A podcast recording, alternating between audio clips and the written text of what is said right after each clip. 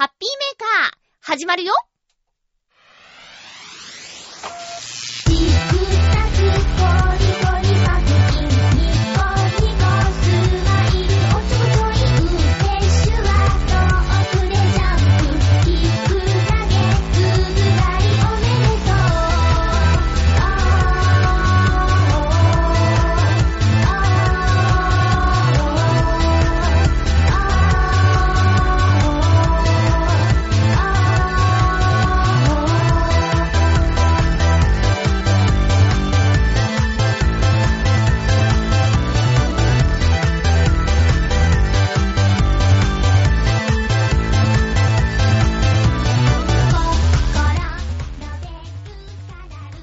1日、まゆちょのハッピーメーカー。この番組は、ハッピーな時間を一緒に過ごしましょうというコンセプトのもと、ちょあへよ .com のサポートでお届けしております。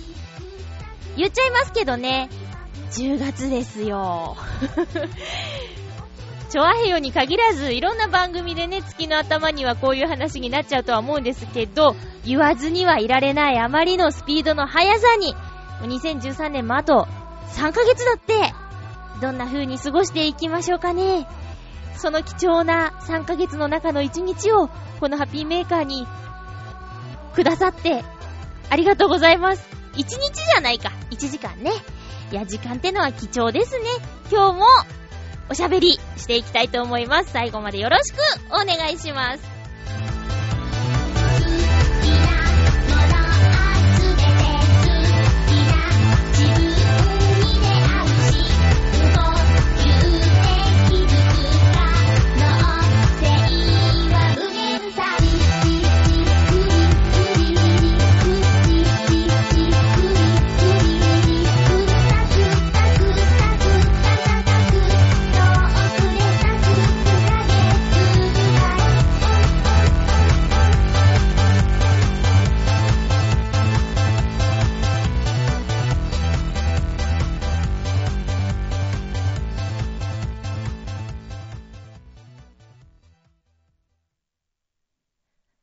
改めまして、ハッピーまゆちょことあませまゆですふーん。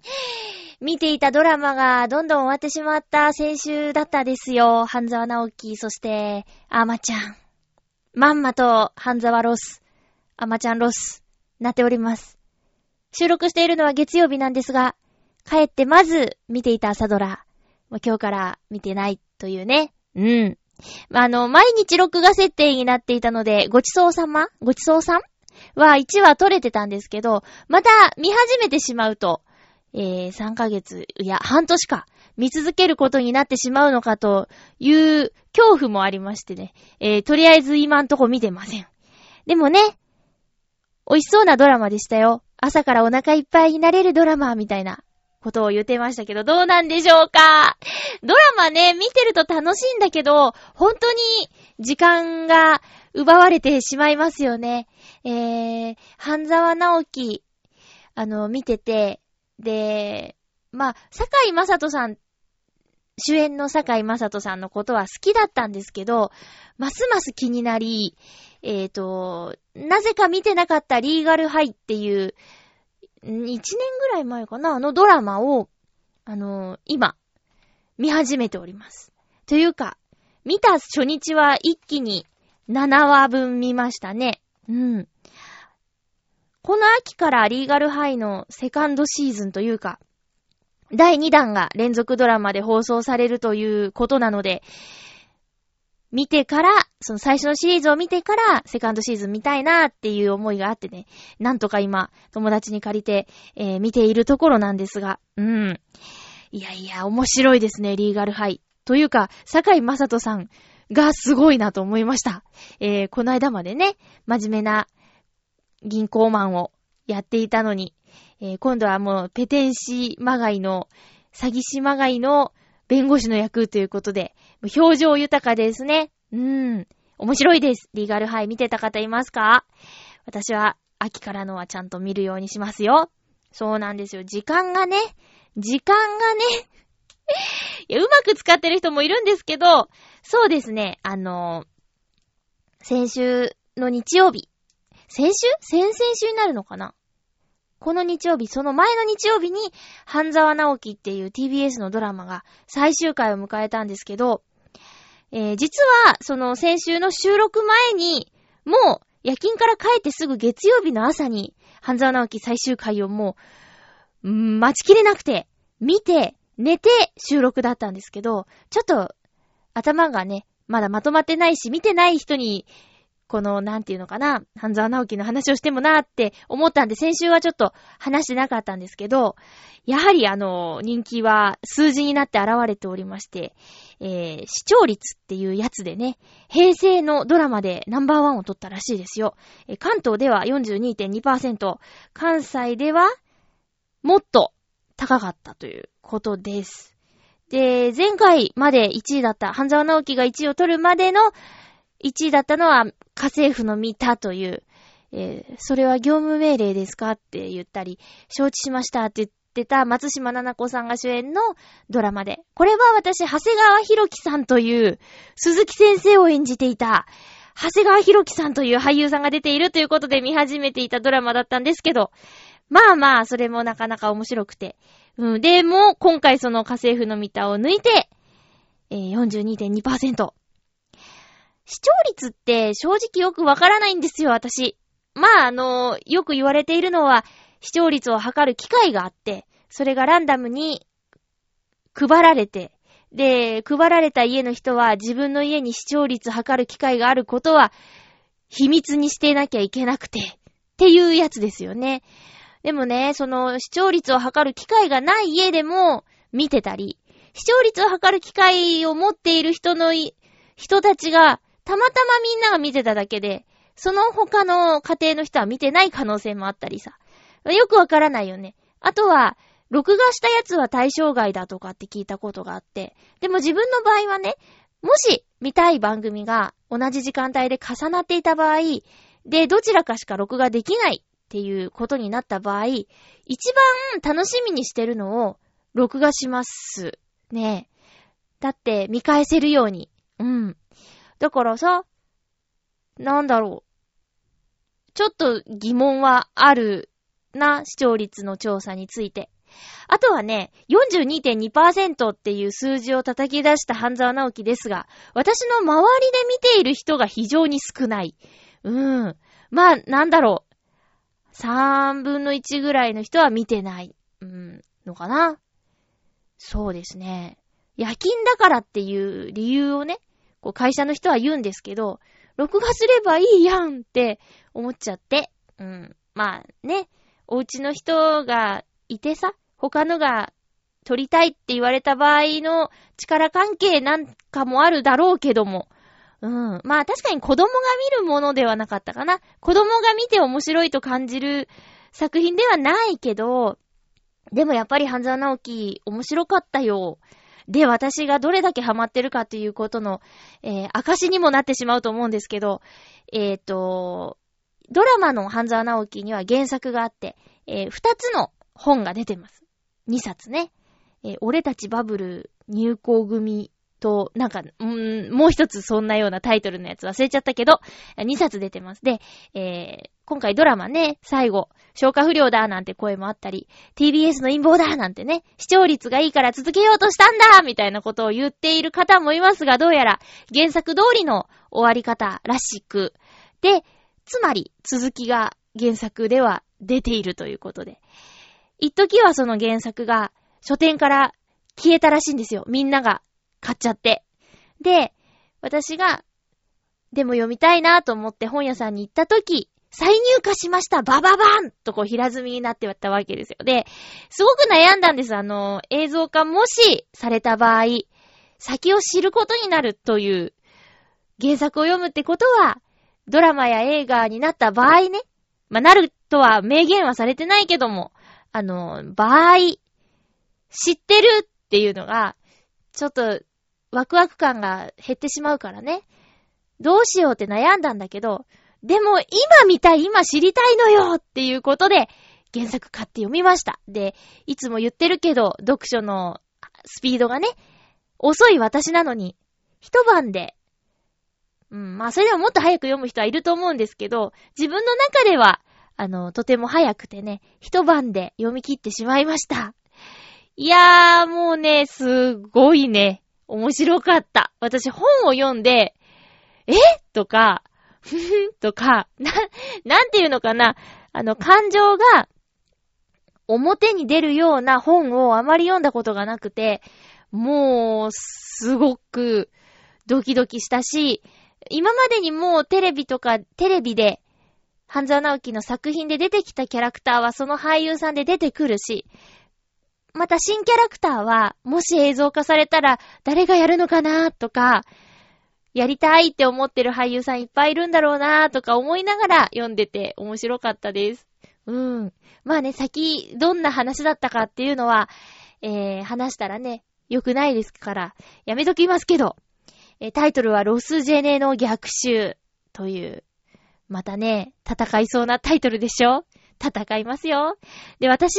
もう本当にね、おバカさんなんで、あの、物覚えが悪いので、いっぱい登場人物が出てくるこのロスジェネの逆襲という本、ちょっと読んで、一巻これはもうぐちゃぐちゃするぞと思いまして、あの、紙を出してきて、えー、半沢直樹って書いて、で、泊まりしのぶとかなんかその同僚の名前とか書いて、出てくる登場人物をメモしながら、で、何かことが起こったらこう線を引っ張りながらとか、罰をつけながらとか、読んだら、まあまあ、すごく理解もできたし、面白かったです。今はね、あの、おばの家にその本はあって、えー、おばも半沢直樹好きで見てたっていうから、じゃあ続き読むって言ったら、読む読むって言って、いつもね、おばから本もらってるんで、せめてもの恩返しになればと思って、今、おばの家に貸してやります。えー、これを聞いてる私のご友人の皆さん、もし読みたいという方がいたら、あの、お貸ししますんでね、声かけてくださいね。いやいやいや、もう言いたいけどね、言いませんよ。えーと、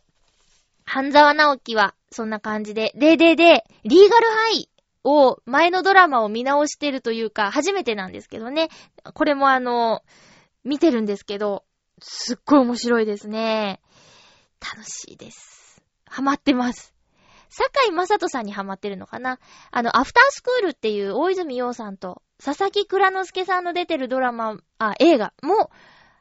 坂井正人さん出てたしね。多分、そうだよね。出てた。あとは最近では、鍵泥棒のメソッドがすごく面白かったです。邦画なんですけど。ねゆこちゃん今でも邦画見まくってんのかな？おすすめしたけど見てくれたかな？どうかな？なんてね。思いながら、えー、半沢直樹と坂井正人さんの話でした。なんだかな？なんだかな？えーと、じゃあ、お便りをご紹介したいと思います。この辺でね。えー、まずは今日はね、普通お宝ご紹介しますよ。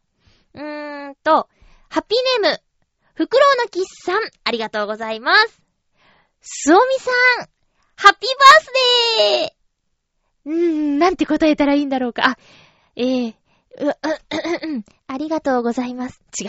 違う、ごめんなさい。えー、まゆっちょさんは、ゲームで語られたお話の後で、彼女はどんな風に年を重ねていると思いますか？それでは、ということでありがとうございます。そうなんですよ。今日ね、10月1日は、え、北野すおみちゃんのお誕生日です。おめでとう、すおみちゃん私の親友。そうなんですよ、すおみちゃんね。えー、ゲームは2003年に発売されたんですよね。だから、2013年ということでちょうど10年。で、まあ、あのー、私がそうみちゃんをやらせてもらった時の年齢設定は17歳っていうことで。で、それからま単純に10年としましょう。そしたら、27歳だよね、今のそうみちゃん。お、と、なー。多分私よりも、しっかりしてらっしゃると思う、今の段階で。うん。でね、そう、どうなってるかなーっていうのは、まあ、折に触れて考えることではあったんですけど、まあ、改めて10年経ったそうみちゃんどうなってるかなって考えたときに、やっぱりフィギュアスケートは、もう、ね、ずいぶん前に引退しているでしょうと。ちょっと調べてみたところ、フィギュアスケートの選手は女子で15歳から20歳。えー、男の子で18から23歳が一番輝くとされている年齢ですということで。で、まあ、中には30歳近くまで、えの、プロ、プロというかまあ、フィギュアスケートの選手としてやっている方もいらっしゃると。まあ、例えばで言うと、すぐりさん、すぐり選手とかも30歳近くまでやっているというお話ですが。まあ、すおみちゃんのことを考えたときに私は、彼女は、もう一気り頑張って、めちゃめちゃ頑張って、で、辞めるときは潔いと思うんですよね。うん。なぜなら、あの、フィンランドでね、ハンナちゃんとちょっと接触事故を起こしちゃった時に、ま、いろいろ心の悩みもあっただろうけど、あの、ちょっと、ファンの方から姿を隠すという行動に出ています。彼女はね、完璧主義なんですよ。きっと。だからね、あの、まあ、自分の体のことは、まあ、コーチもね、わかると思うけど、自分が一番わかると思うので、あれ？クワドラプルルッツが飛べないみたいな になっちゃった時に、もうここまで頑張ったんだから悔いはないわって、すっとね、引退はできる人だと思うんですよね。まあそれはきっと、この27歳のそうみちゃんは、そうですね、22ぐらいまでは頑張ってたかな。で、辞めて5年ぐらいという もうね、止まらない。妄想が止まらないんですけど。いやいや、あのもうね、きっと、ママになってると思います。彼女は、ちゃんと考えることができる人だから、あのー、大好きな人と一緒になって、そうだな、どっちに住んでるかなフィンランドと日本。うーん、どうかな個人的には、フィンランドにいてほしいんですけどね。うん。やっぱりあの景色が、そうみちゃんには似合うなとフィンランドの どうだろういやでも日本に行ったら日本にいたでそれはそれで面白いんだけどな。うーん。どうですかねまあ、家庭に入ってると思います。それで、あの、子供がもしもう4歳とかだったら、もう一緒に滑ってると思いますね。それはあの、ステージママとかじゃなくて、こう、ハンナちゃんと楽しかった時のことを思い出すような感じで、そんな感じで滑ってると思います。で、ハンナ、ハンナと一緒にいてほしいな。で、子育ての話とかしててさ。で、こう、お家は、その、ね、フィンランドっぽいお家で、で、なんかこうさ、北欧雑貨に囲まれたおみ、お家でね、こうあったかいもの飲みながら、子供がその辺で遊んでて、で、ハンナちゃんといろんな話をしているという絵が見たい。みんなはどうなっててほしいんだろうね。その、まあ、そうみちゃんを好きだと言ってくれていたユーザーの皆さんの、その17歳から10年経った27歳のそうみちゃんの理想的な姿ってどんなんなんだろうね。現役でいてほしいのかなうん。でもね、きっとだんだん衰えていくのを見せるような子じゃないと思うんですよね。以上。あの、友達に教えてもらって、ニコニコ動画っていうのに登録したんですよ。あれね、登録しないと見れないんですよね。で、まあ、アドレスぐらいだったかな、入れるの。でね、そなんでかっていうと、そのゲームのプレイ画面を、プレイ画像、動画を、そのニコニコ動画で見られるようになってるらしくって、その中で鍛えをやっているユーザーの方がいて、で、まあ、全員やってるんだけど、その鍛えのキャラクターのお話。で、もちろん、そうみちゃんもやってくれてて、その、なんていうのかな、プレイしているユーザーの方の声を聞きながら、えー、懐かしい映像を見られるっていうことを聞いてね。見ちゃいました。ちょっともう怖いもの見たさですよね。そしたら、なんかそのユーザーの方は、あの、ケイスケくんのことが大好きになっちゃったみたいで、えー、そうみちゃんのお話をやるときに登場する主人公の親友の設定のケイスケくんがいるんですけど、彼のノリがいいっていうことを、あの、プレイしながら始終褒めてらっしゃって。で、まあ、そうみちゃんがなんか言うと、こう、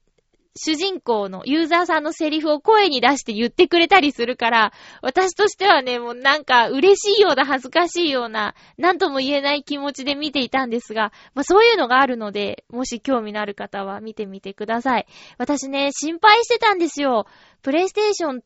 2が、もう生産終了したとかっていう話を聞いて、で、自分は家に持ってないんですよ、プレイステ2、今。だからね、せっかくソフトはあっても、もう自分のやったキャラクターの声を聞くことはないんだろうなーって思っていたら、なんとそういうものがネット上にあることにより、その投稿者が消さない限りは残るよね。だからさ、なんかちょっと嬉しいんですよね。うん。しかも、あの、発売してすぐやったんじゃなくて、発売後ずいぶん経ってから期待をやってくれているっぽいようなコメントがついていたりしたので、嬉しいですね。見ちゃいました、思わず。冬、あ夏編と、冬編と、キスイズビギニング。もうね、懐かしくてさ、だって自分だって10年前のことだからね。うん。そうみちゃんと出会ったのは10年前だから、その時のことをいろいろと思い出しちゃいましたよ。ねで、このハッピーメーカーを聞いてて、で、期待を知らないでハッピーメーカーを聞いてらっしゃるリスナーさんもいると思うんですけど、私の一番大事な 仕事をですね、あの、もしよかったら見てみてください。なんて出てくるかなまあ、もちろんゲームのタイトル、期待ダイヤモンドダストでも出てくると思うし、もしかしたら、私の名前でも引っかかってくれるのかなまあ、よくわからないですけど、まあ、なんとかしたら探せると思いますよ。ちょっとね、まあ、見てほしいんですよね。うん。これがきっかけで、いろんな方と知り合えたんだよっていう、本当に大切な作品なので、えー、と、投稿者の方、ま、聞いてるかはわからないですけど、ありがとうございます。そうみちゃんをね、好きになってくれたっぽくて、嬉しかったです。うん。まあ、多分プレイ中はその相手のことを全力で好きになってくれる方だとは思うんですけどね。うん。いやいや、まあ、嬉しい話でした。10月1日のそうみちゃんの誕生日に。あ、なんのこっちゃわからない方、えっ、ー、と、2003年にですね、プレイステーション2という、えー、ゲーム機でプレイできるゲーム、トラベルコミュニケーションというジャンルの北へダイヤモンドダストという作品の中で北野すおみちゃんの役を演じまして、私。その時のことをつらつらと喋っておりました。そのキャラクターの誕生日が10月1日なんでね、えー、ついつい思い出話をしてしまいましたが、どんなものか気になるという方は、ニコニコ動画で、えー、ちょっと探してみてください。よろしくお願いします。フクロウのキスさんお誕生日メッセージはきっとスオミちゃんに届いたはず。どうもありがとうございました。ということでコーナーに行きたいと思います。ハッピートーク。ハッピートークのコーナーです。今日のテーマはカップ麺ということで、カップ麺にまつわるいろいろなお話をいただいておりますが、まずは、うん、うん、まずは、コージーアットワークさん、ありがとうございます。まゆちょハッピー、ハッピー、カップ麺。うーん。うーん、何年食べてないのかな？インスタント食品が嫌いなわけではないのですが、カップ麺を家で食べるのは、なんだか資源の無駄遣いをしているような気がして、ここ数年食べていません。うーん、うーん、マグカップに入れて、お湯を刺すタイプならいいのかな？それとも、国産材のチップから作った紙製のカップとかならいいのかな？ということで。コージアットワークさんありがとうございます。コージアトワークさんの言うてることもよくわかりますが。あの、器は再利用できるんですよ。そうなんです。まあ、よくあるあの、カップヌードルというやつですね。日清さんの。ああいうコップ型の形の、えー、容器は、後々ですね、温泉卵を作るのに最適なんでございますのよ。うん。まあ、一つあればいいんですけどね。というか、一つに一つの卵を入れたいので、えー、4人家族だったら4人、4個いる。そうそう。あの保温力は半端ない技術らしくって、温泉卵を作るのに最適なんですよ。私も何度かやったことあるんですけど、こんなに素敵な温泉卵ができるのかというぐらいの完成度の高さでございます。もうハマって1日1個、温泉卵を食べていた時もありましたよ。そうですね。まあ家で食べるんだったら、器があるじゃないかなんてね、いう思いになるのもわからんくはないですが、えー、そうですね。こう、リユースっていうのが方法としてはあります。うーん、まあ、食べ過ぎは良くないけど、たまに食べると無性に美味しく感じるのがカップ麺でございますが、えーと、お便りをご紹介していきたいと思います。ハッピーネーム、水なぎさん、ありがとうございます、テーマにも。えー、まゆちょ、ハッピー、ハッピー？私が今どれか一つだけ選べと言われたら、迷わず選ぶのが、セブンイレブンだけで売っている、スミレのカップ麺です。スミレというのは、北海道の札幌で有名なお店の一つなんですが、このカップ麺は本物のお店のラーメンの美味しさをうまく表現できていると思います。もちろん、お店のラーメンには勝てませんけど、その辺にある普通のラーメン屋さんの味噌ラーメンよりは、このカップ麺の方が多分ずっと美味しいと思います。笑い。スミレには、発祥が同じでのれん分けをした札幌純連というお店もあります。純連ってすみれとも読めますよね、ということで、え、純粋の順に連続の連で純連。純連かな？純連。純連。このお店もかなり近い味のラーメンも、だ、ん？このお店もかなり近い味のラーメンを出しますので、本物を味わいたければ、東京の高田の馬場に直営の支店がありますので、ぜひ一度。私は味噌ラーメンでは、このすみれ、純連の系列の味噌ラーメンが一番好きです。なので、北海道にも高田の馬場にも行けない時には、このカップ麺を食べて、心と舌を癒すことにしています。ではでは。うーん。追伸。打足情報ですが、スーパーやコンビニで売っているカップ麺で、スミレのように実際にあるお店が監修しているカップ麺は、どれもおおむね美味しくて、外れが少ないですが、札幌風味札幌風味噌ラーメンのように、特定のお店が監修していないカップ麺は、外れが多いので注意です。気をつけまーす。そうか、そうか。あのー、ありがとうございます。えっ、ー、と、お店がプロデュースしているとか、お店が監修とか協力しているカップ麺って最近多いですよね。えー、っとね、なんだったかなーえー、っとね、渋谷にんーどこだっけな、中村獅童さんがラーメンが好きというお話で、その中村獅童さんの好きなお店ということで、えー、お店のカップ麺が出ていたんですよ。で、そこの、んーと、今店の名前を思い出しながら喋ってるんだけど、ちょっと出てきそうにないので、もし思い出したらなんか書きますね。あ、えっ、ー、と、そこは、ワンタン、エビワンタンの入った塩ラーメンが特におすすめのお店らしいのですが、カップ麺からまず食べたんですよ。その時は、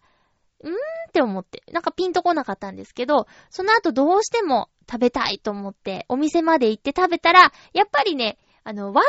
タンが違うた、そこの場合は。うん。ヤクモだヤクモヤクモっていうラーメン屋さんが、えっ、ー、と、えっ、ー、とね、渋谷からも歩いて行けるし、最寄りは池尻大橋かなうん。にある、ヤクモっていうお店おすすめです。カップ麺、今もあるかわからないけど、中村指導さんが、こう、選んだとかいう触れ込みがありましたけども。あとはね、えー、そうですね、すみれのラーメンは、確か、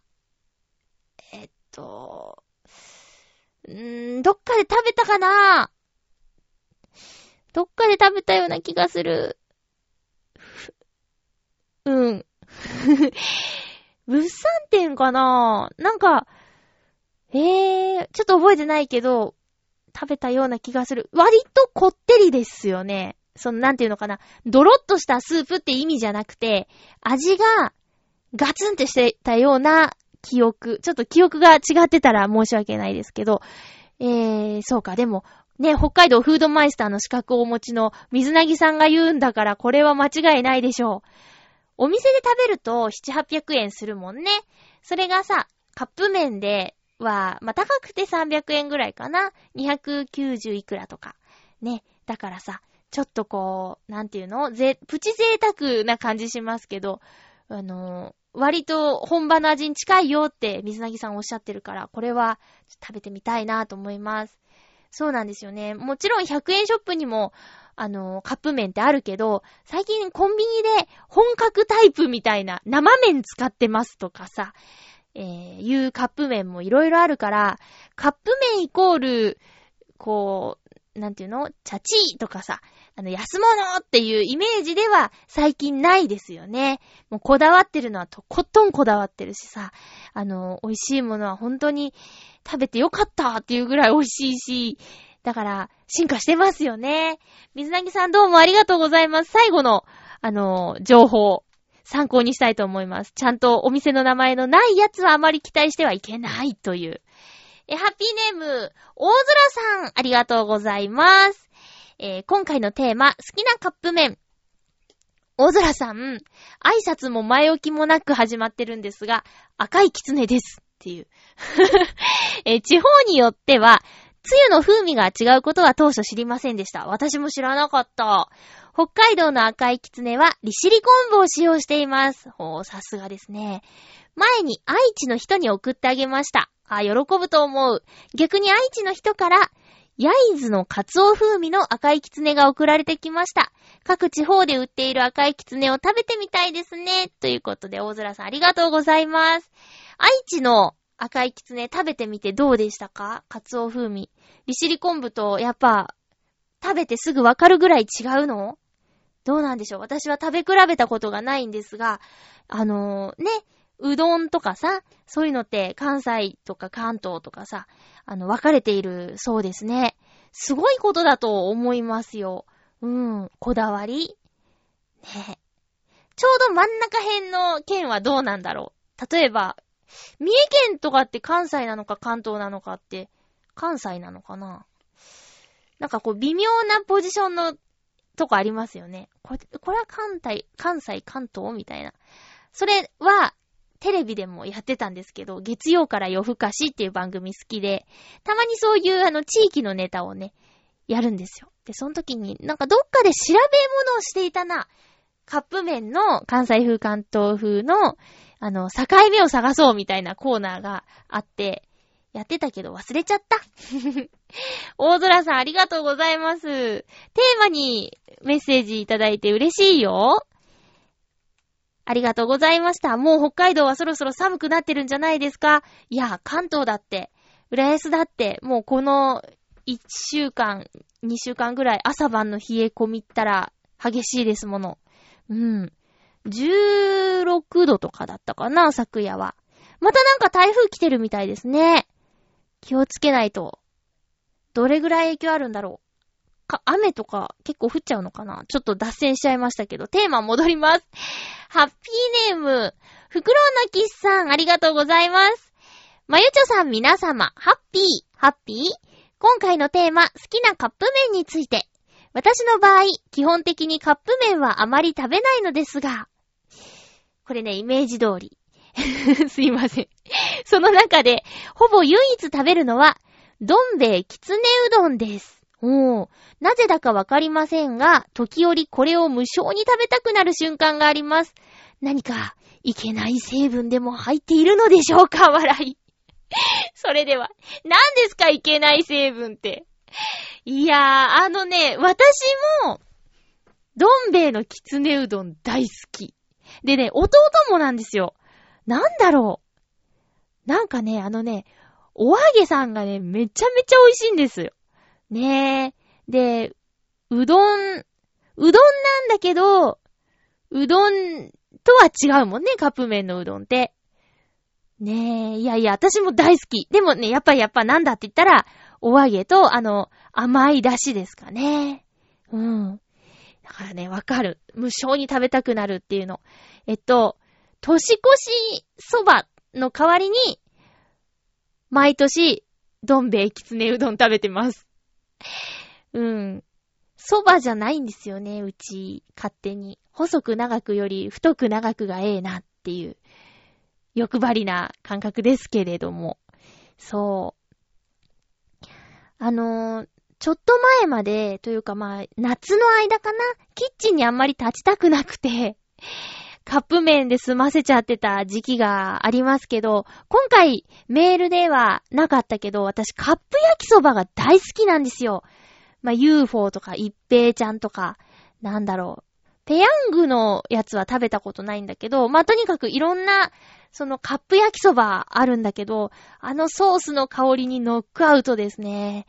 今回誰も焼きそば派いなかったけどね。うん、塩焼きそばとかも最近あって、美味しいんですよ。だから、この夏、めちゃめちゃ食べてしまったのは、カップ焼きそばです。よくないね。で、よくないねって思ったから、9月に入ってからは、あんまり食べてないですね。徐々に減らしております。うん。だからね、まあもちろん体に良くはないけども、あの、時間がないっていう時とかは、ちゃちゃっとお手軽にいただけるすごく便利なものですよね。うん。おすすめはしないですけどね。だからまあ、お菓子感覚なのかな。ご飯じゃないだろうけどね、そのね、カップ麺って。栄養とかその、なんていうのかな。それ以外のちょっと、うーん、良くない感じのやつね。うんと、何かのテレビ番組で、うーん、カップ麺の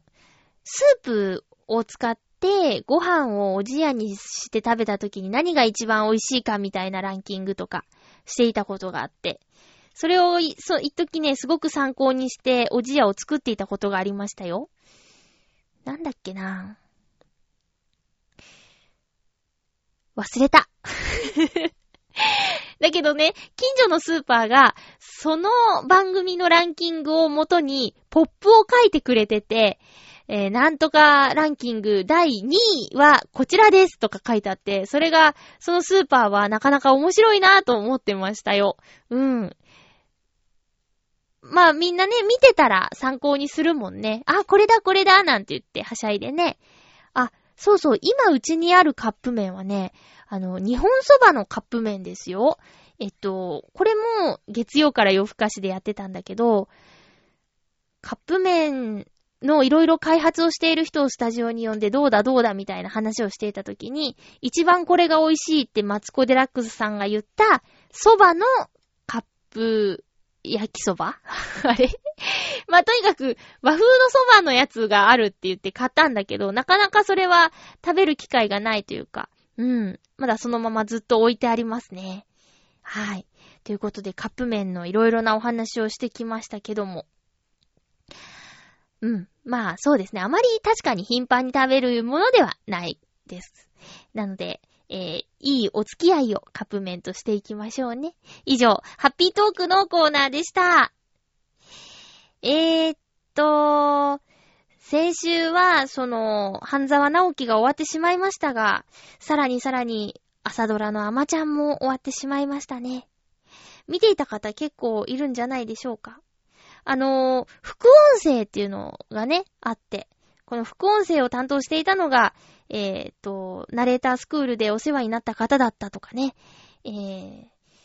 副音声の聞き方がちょっとわからなくて、結局聞けずじまいだったんですけど、あれは録画したものだと聞けないんでしょうかね。残念。まあ、引き続き、ごちそうさんでも副音声担当されているそうなので、えっ、ー、と、もし興味があったら聞いてみてください。あのー、松田さんという方がやってますよ。えっ、ー、とね、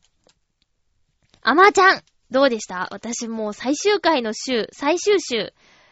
割と泣きっぱなしでしたよ。うん。面白かったです。これもね、見てない人結構いるんですよ。まあ、半年間根気強く、毎日ね、見たっていう人は、すごいなと思うんですけど、私もその、録画して見てる人だったから、うん。まあね、時間入れとけば勝手に録画してくれるからすごく便利なものですよね。悩んだよその、一日一日見ていくか、それとも続きが気になってそわそわしちゃうから、一週間分丸めて、丸ごと見るかっていう、まとめてね、丸めてじゃなくて、まとめて見るかっていうことで悩んだりもしたけど、どちらの見方も、それなりになんか我慢と喜びがあってね、面白かったです。あの、主役やってた能年レナさん。これからまたどんどん出てくるといいなと思いながら、そういえば、アフ、ん？グモーエビアンっていう、えー、大泉洋さんが主演だった映画に、えっ、ー、と、メインの子供の友達役で出てたのは能年玲奈ちゃんだったね。すごく素朴でいい子だったっていう話を、あの、映画の話をした時にハピ、ハピメで話したんですけど、その、なんだろう、主役、主人公の女の子のハッピちゃんって呼ばれてた子のお友達の役がすごく良かったって喋ってたのはなんかご縁を感じますけどね。最近、その NHK 関係だけどバラエティに出てるのを何度か見たんですよ、能年玲奈ちゃんが。だけど、やっぱアマちゃんのあの、グイグイっていう感じのイメージでつい見てしまうもんだから、えー、素の能年ちゃんの、あの、なんだ、シャイな部分がね、もったいないなぁなんて勝手に思っちゃうところはありますけどね。もっと、こう、グイグイって言ったら、いいのになーなんて思いながら、それはなかなか難しいよね。えー、これからもいろんな作品で見たいなーって思います。とりあえずは、なんだっけ、カラスの、うーん、親指だっけ？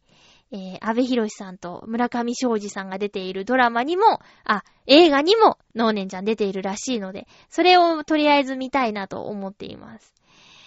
あとは、秋からの月9に、種市先輩役の福士ソータだっけ？福士さんモデルらしい、元仮面ライダーのね、えーと、なんだっけ、宇宙来たーっていうやつの 仮面ライダーをやっていたのが、えーと、種市先輩の役をやっていた福士くんですよね。うん。いや、いろいろ楽しみです。橋本愛ちゃんは、アマちゃんの前から割といろんなところで見ていて、一番そうだな、最近見ていた映画で言うと、えー、つなぐっていう映画に出てましたよ。もう髪型がもう、だいたいあの、おかっぱの感じなんで、あ、すぐ橋本愛ちゃんだってわかるんですけどね。えー、アマちゃんファミリー、いろんなところで頑張ってるなーって思いました。で、リーガルハイ見てたら、あの、イッソンっていう、その、アキちゃんと種市先輩の、えー、高校の先生役の人が出ててね。あ、イッソンだって思ったけど、これはイッソンやる前のドラマだなぁとか、もう自分で見てるドラマを勝手に関連づけて、役名で呼んでしまう現象っていうのが自分の中で起こっていますけどね。えー、そう、リスナーさんはあまりドラマ見る人いないのかな私も一時はほとんど見てなかったんですけど、最近また、あれですね、一人暮らししてると、寂しいからか、ついついドラマとか見ちゃうんですよ。うん。だけど手を出しすぎて、追われて、ハードディスクがいっぱいですっていう表示が出ることを恐れて、どんどんどんどん見て時間を潰してっていう感じです。あ、そうだ私、ついにですね、あの、モンハンを買いましたよ。モンスターハンター4です。なんかね、その、会社の人もそうなんだけど、ツイッター上でね、あの、私の知っている方が結構やってらっしゃって、えー、芸人の、江戸紫の、えっとね、磯山さんっていう方がいるんですけど、磯山さんは、モンハンが出たら、2、3日休みを取って、ひたすらやるぞみたいなことをつぶやいていて、そんなに？って思ったり、あとはまあ、昔からの知り合いが、こう、昔からモンハンモンハンって言ってたなとか、あとはやっぱ会社の人がね、あの、あましちゃん、あの、モンハン、仕事終わったらみんなでやってるんだけどどうみたいなこととか、その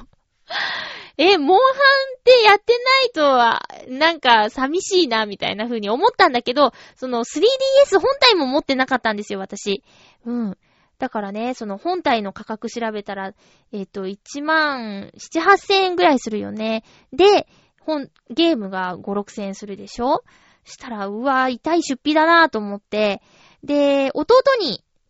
3DS 持ってる？って聞いて、持ってるよって。今使ってる？って言ったら使ってないって言って、で、本体貸して？って言ったら、あ、いいよっていう、それきっかけで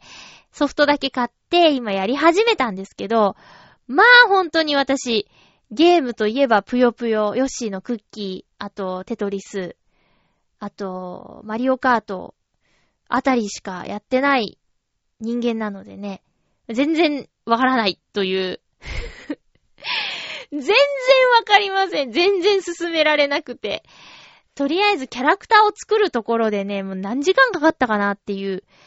変にこだわり出すんですよね。うん。で、私、職場では、よくおしゃ、お下げにしているので、お下げのキャラクターを作りまして。で、名前とかもどうしようと思ったけど、なんか、めんどくさいっていうのもあって、まゆっちょんにしました。だからもし、もうすれ違い通信でお下げのまゆっちょんがいたら私ですよ。まだそのすれ違い通信のやり方すらわからないんですけどね。え設定とかもしてないし、家以外でやってないんだけど、あとはそうですね、今日も帰り道に、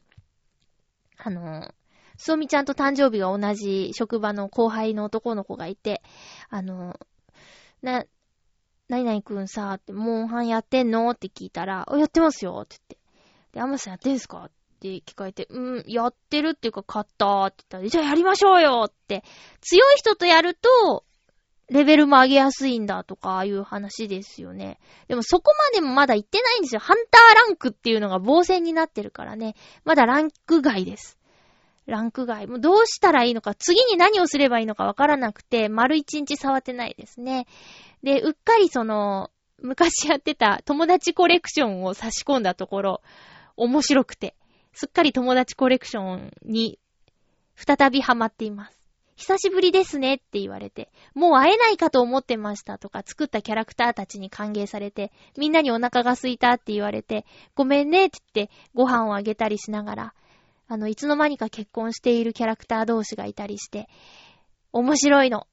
だから 3DS の、えー、友達コレクション買っちゃおうかな。モンハンしましょう、モンハン。ね。なんかさ、ネット環境で遠くの人とも遊べるとかっていうのあるんでしょ？もう全然設定とかしてないんですけど。そういうのがあったらね、もしかしたらリスナーの方と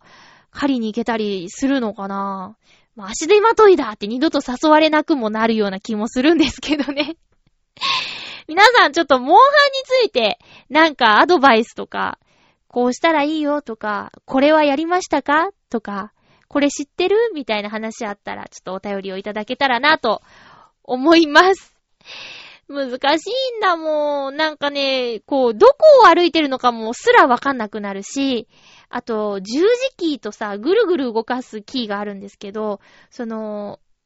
こう、慣れないですよね。私、スーパーファミコンとか、一番触ってたのはスーパーファミコンなんだけど、十字キー一個しかなかったのに、なんでその動かすやつがさ、二つもあんだよ、みたいな。そんなこと思いながらやってます。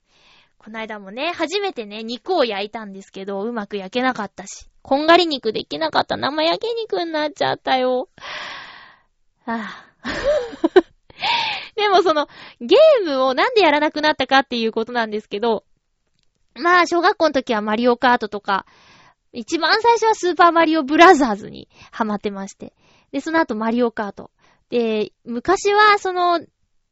SD カードとか記録とかっていうのが、そんなにちゃんとしてなくて、特にマリオカートなんてさ、うーん、確かセーブとかなくて、ここまで走ったら、もう、最後まで行かなきゃみたいなのがあったりして、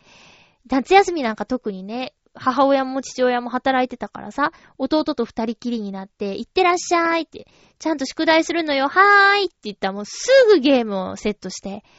弟とね、マリオカートやりまくるっていう日々だったんだけど、もう気がついたらお母さんの車の音がするの、ブルルルって帰ってくる音が、やっべーって言って、一日中ゲームやってたって、何このあっという間感っていうのが嫌で、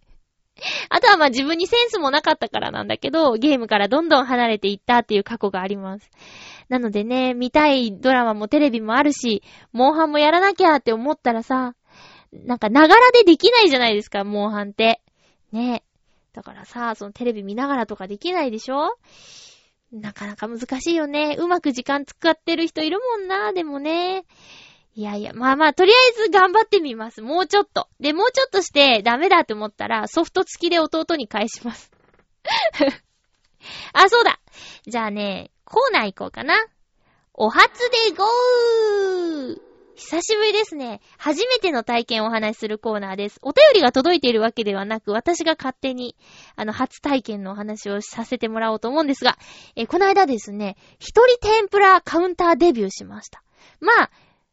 天ぷらもカウンターも初めてで初めて尽くしだったんですよ。で、今まで天ぷらといえば天屋さんのお世話になっていたんですが、えー、私のツイッターの方に、浦安にある天ぷらのお店からですね、ぜひ来てくださいという、あの、メッセージいただきまして、おやおやと気になるなという感じで、ランチタイムに行ってきたんですけど、やっぱ天ぷらを目の前で揚げていただいたもの食べるっていうと、ちょっとこう金銭的にも、あと、そうだな、雰囲気的にもハードルが高いなっていうのが今までのイメージだったんですけど、そのお店に行ったら、ランチで、コースで1200円なんです。すごく安くない？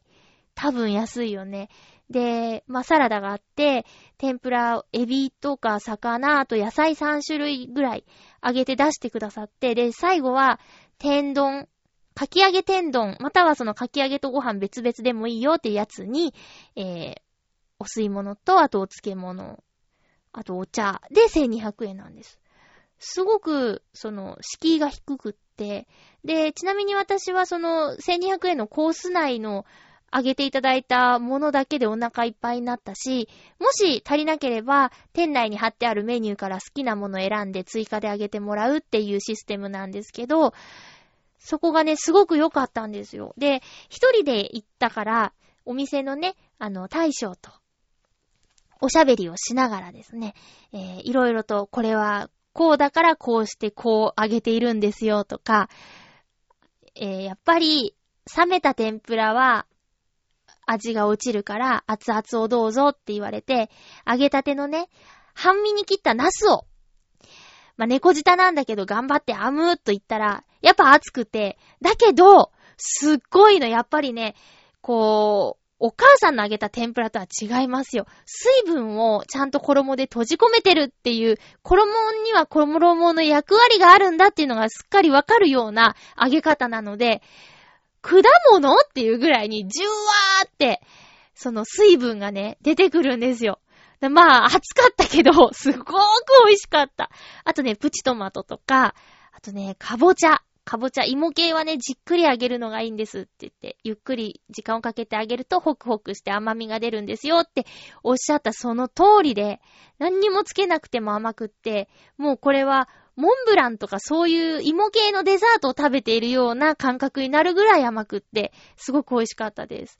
えー、東西線の浦安駅から徒歩で5分ぐらいかなのところにある、浦安の天ぷら、天里っていうお店で行ってきたんですけど、すっごくおすすめします。ランチに行ったんだけど、もちろんそのコース以外にも天丼とか、その、いろいろね、メニューはあるし、あと夜行ってもコースが基本で、うん、3段階ぐらい料金があって、一番高くても5000円で、で、5000円だとお腹いっぱいになっちゃうから、ちょっとワンランク下げて、少なめにして、食べたいものを追加で頼むやつがおすすめですよっておっしゃってたけど、天ぷら好きな方、あのー、ぜひ行ってみてください。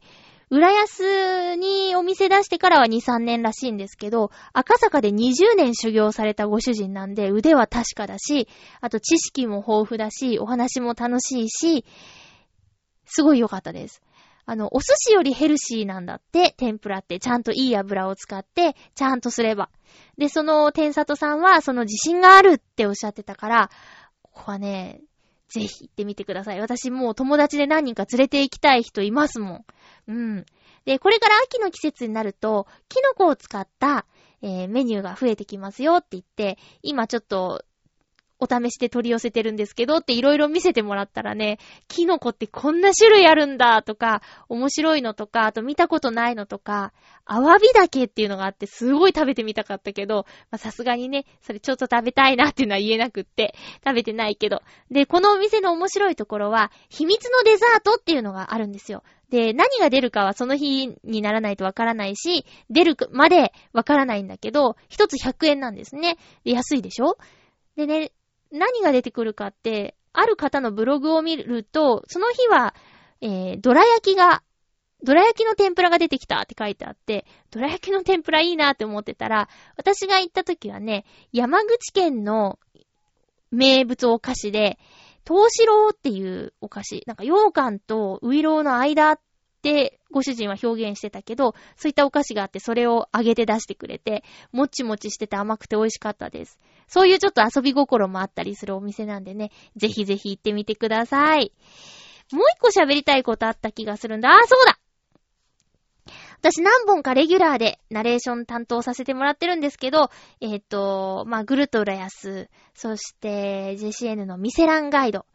あとは一番最近始まっているので、JCN 関東のコミタンという番組があります。で、コミタンという番組は10月からリニューアルで、えー、お送りすることになって、今までは月に2本だった放送が、えー、毎週になりました。イエーイ。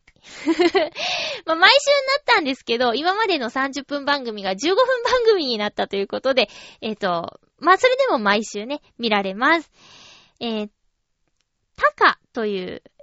男性と、あと今までの相方だった方が引退して、えー、新しい相方が、講談師の神田きらりさんという方です。うん。えー、講談師の方がね、えー、その映像の中でもちょっと講談調で喋ったりするので、ナレーションたまに引っ張られますね。え、続いてやってきたのはって言って、あ、なんかちょっと今のキラリさんっぽくなってしまった、みたいな。続いてやってきたのはって言いたいのに、続いてやってきたのはって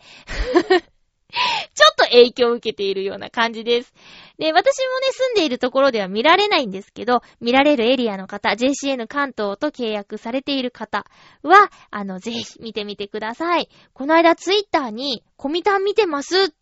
ナレーションの方ですよねっていう書き込みがあって、すっごく嬉しかったです。見てくださってる方いるんだって。やっぱりね、あの、地域限定の番組だから、見られる人数はね、少ないと思うんですけど、そんな中でも見てリアクションくださったことが本当嬉しくて、ありがとうございます。